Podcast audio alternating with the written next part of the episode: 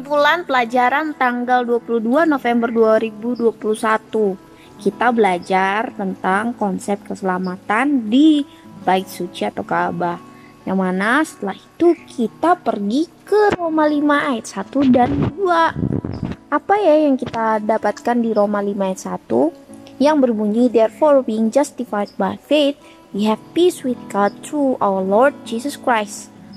Ketika kita confess kita punya sin di um, gerbang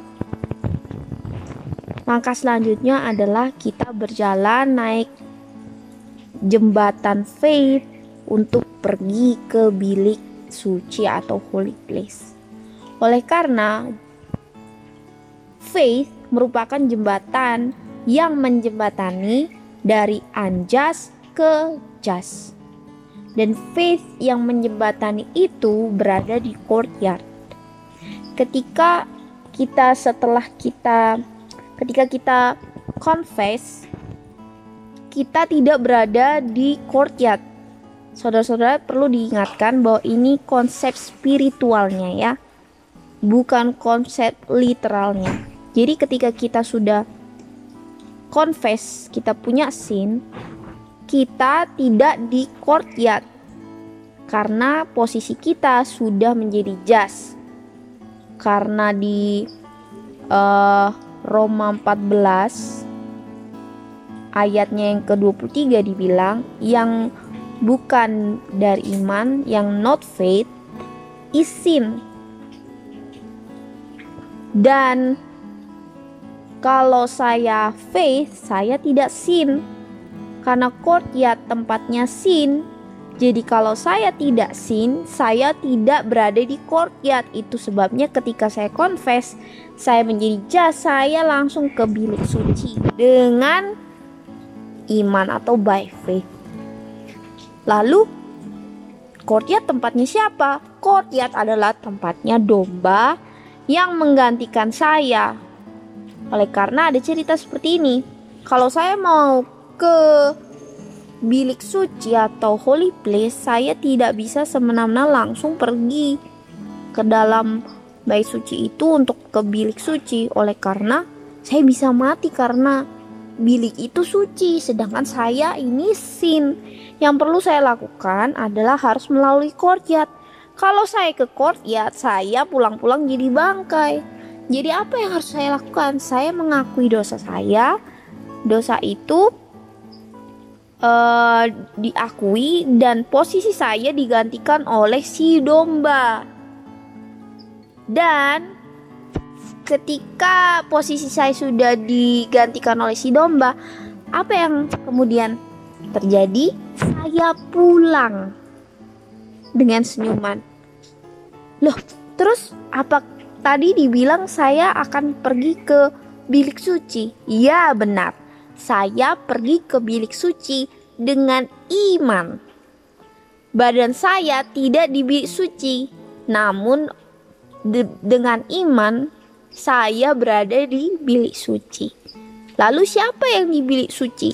Yang di bilik suci hanyalah imam. Dan saya pergi pulang dengan senyuman oleh karena saya sudah diampuni. Jadi, di courtyard ada tiga hal, yaitu domba dan dosa saya, dan darah yang mengandung dosa saya yang sudah diampuni. Sekali lagi, ketika saya sudah mengakui dosa saya, saya pergi di holy place. Setelah saya mengaku, saya pulang oleh karena saya ke holy place dengan iman.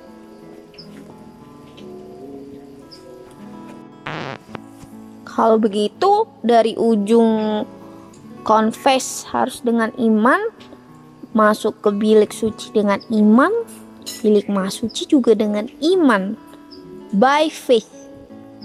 Dan ketika Tuhan datang, yaitu konsepnya berada di holy place, eh sorry di most holy place.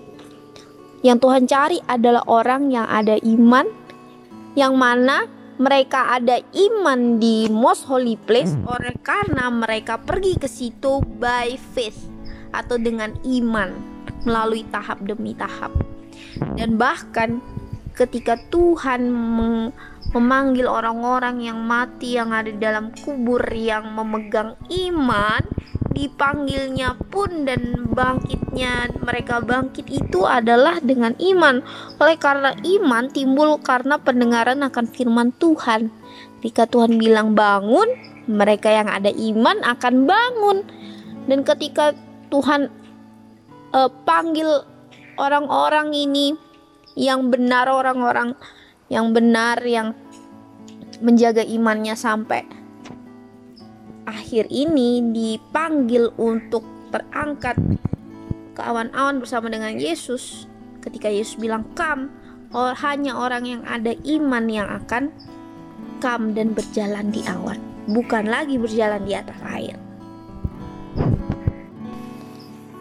Dan pada saat kita kembali ke pelajaran kita dan pada saat di bilik suci by faith jangan lupa di bilik suci itu by faith yang merupakan jembatan.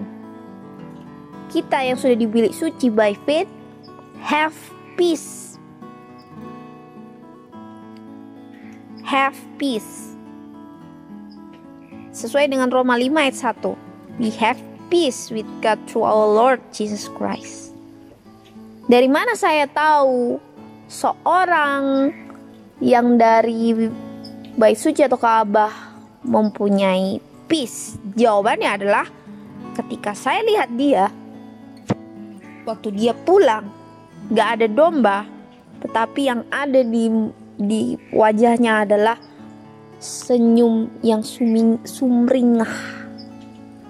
Ketika datang dia bawa domba dengan sangat sedih. Siapa sih yang mau dombanya mati? Tapi ketika dia pulang tidak ada domba, tetapi dia ada sukacita atau peace. Roma 5 ayat 2 By whom also Kata also menjelaskan bahwa masih seperti sebelumnya By whom also melalui Kristus juga Kenapa melalui Kristus juga? Karena di pertama, di ayat yang pertama melalui Kristus kita ada peace atau didamaikan dengan Bapa. Artinya sebelum also kata also di ayat 2 by whom yaitu Kristus berkoneksi dengan damai atau peace. Lalu ketika dikatakan melalui Kristus juga atau dalam bahasa Inggrisnya by whom also Artinya diasosias, diasosiasikan lagi dengan Tuhan Yesus yang juga ada koneksi dengan kata peace. Jadi ayat 1 damai, ayat ayat 2 juga damai oleh karena kata by whom also. Yang mana Tuhan Yesus membawa kata peace di ayat 1 sehingga ketika kita lihat di ayat 2 ada kata also Tuhan Yesus juga harus membawa kata peace ke ayat 2. Nah, kita tahu tadi di ayat pertama untuk ada peace harus by faith. Karena we have peace by faith through Jesus Christ. Through Jesus Christ we have peace by faith. Artinya kalau peace dibawa ke ayat 2 itu berarti juga by faith juga dibawa ke ayat kedua. Kesimpulannya, by faith, peace dan Tuhan Yesus ada di ayat 1 dan 2 karena kata also. Dan artinya ada kata justified juga di ayat kedua dan ayat satu atau satu dan dua. Dalam proses keselamatan harus by faith. Nah, konsep ayatnya ada di dalam Mazmur 139 ayat 7 dan 8.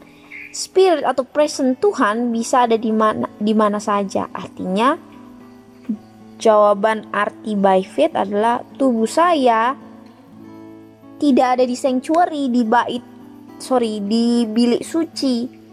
Karena saya by faith dengan iman saya ke sana namun tubuh saya pergi pulang dengan membawa peace artinya by faith tidak cuma ada di courtyard namun juga ada di holy place dan by faith juga ada di most holy place. Kalau ada kata peace, kita tahu di Roma 5 ayat 1 ada kata peace dan akhirnya kita berkesimpulan bahwa juga ada kata peace di Roma 5 ayat 2. Tapi di Roma 5 ayat 2 ada kata stand. Apakah ada kata stand juga di Roma 5 ayat 1? Jawabannya ada. Karena tidak bisa dalam kondisi full baru di justify. Sorry sorry. Jadi dihapus KG karena ketika di justify itulah kita dapat peace. Ketika kita di justify kita dapat peace. Dan tidak bisa orang di justify itu fall. Orang yang di justify itu pasti stand.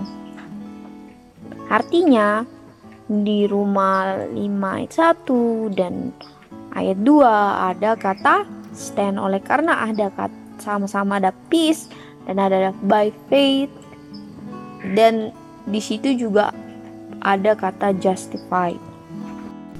Dan kemudian bagaimana dengan kata grace? Karena grace diterima melalui faith. Kalau faith ada di ayat 1 dan 2, maka artinya grace juga ada di ayat 1 dan 2. Kalau grace untuk berdiri di ayat 1 dan ayat 2. Jadi artinya sejauh ini ayat 1 dan 2 adalah sama-sama memiliki kata grace. Meskipun kita tahu bahwa sejauh ini ayat 1 dan 2 memiliki uh, unsur-unsur yang sama,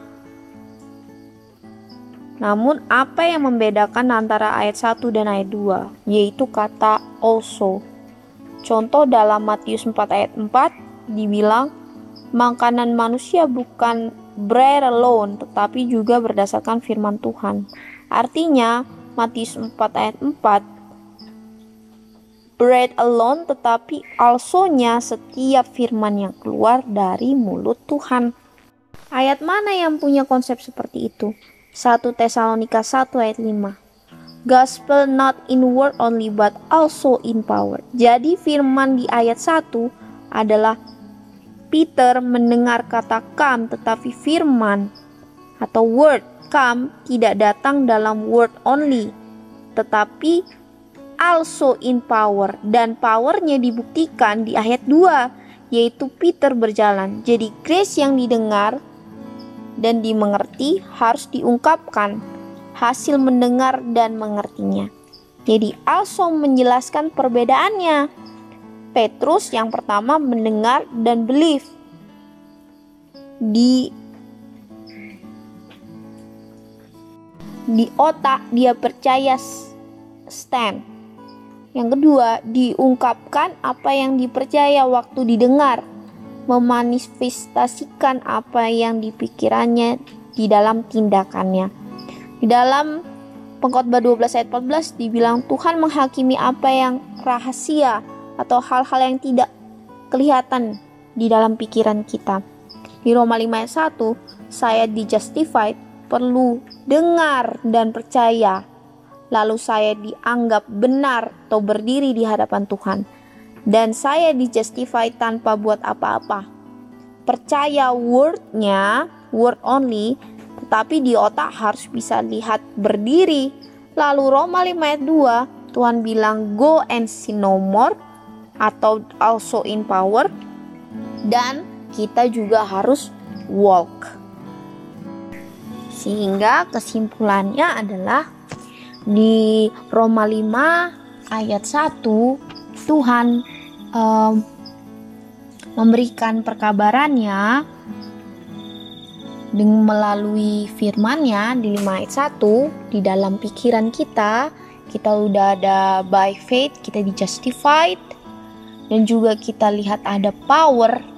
Kita bisa lihat ada power yang yang diberikan kepada kita dan di Roma 5 ayat 2 kita ungkapkan apa yang kita sudah mengerti, kita dengar dan kita mengerti di ayat 1 dan kita ungkapkan itu dalam perbuatan kita, yaitu kita berjalan seperti Petrus. Diungkapkan apa yang sudah kita lihat di dalam pikiran kita dan yang kita sudah di justified.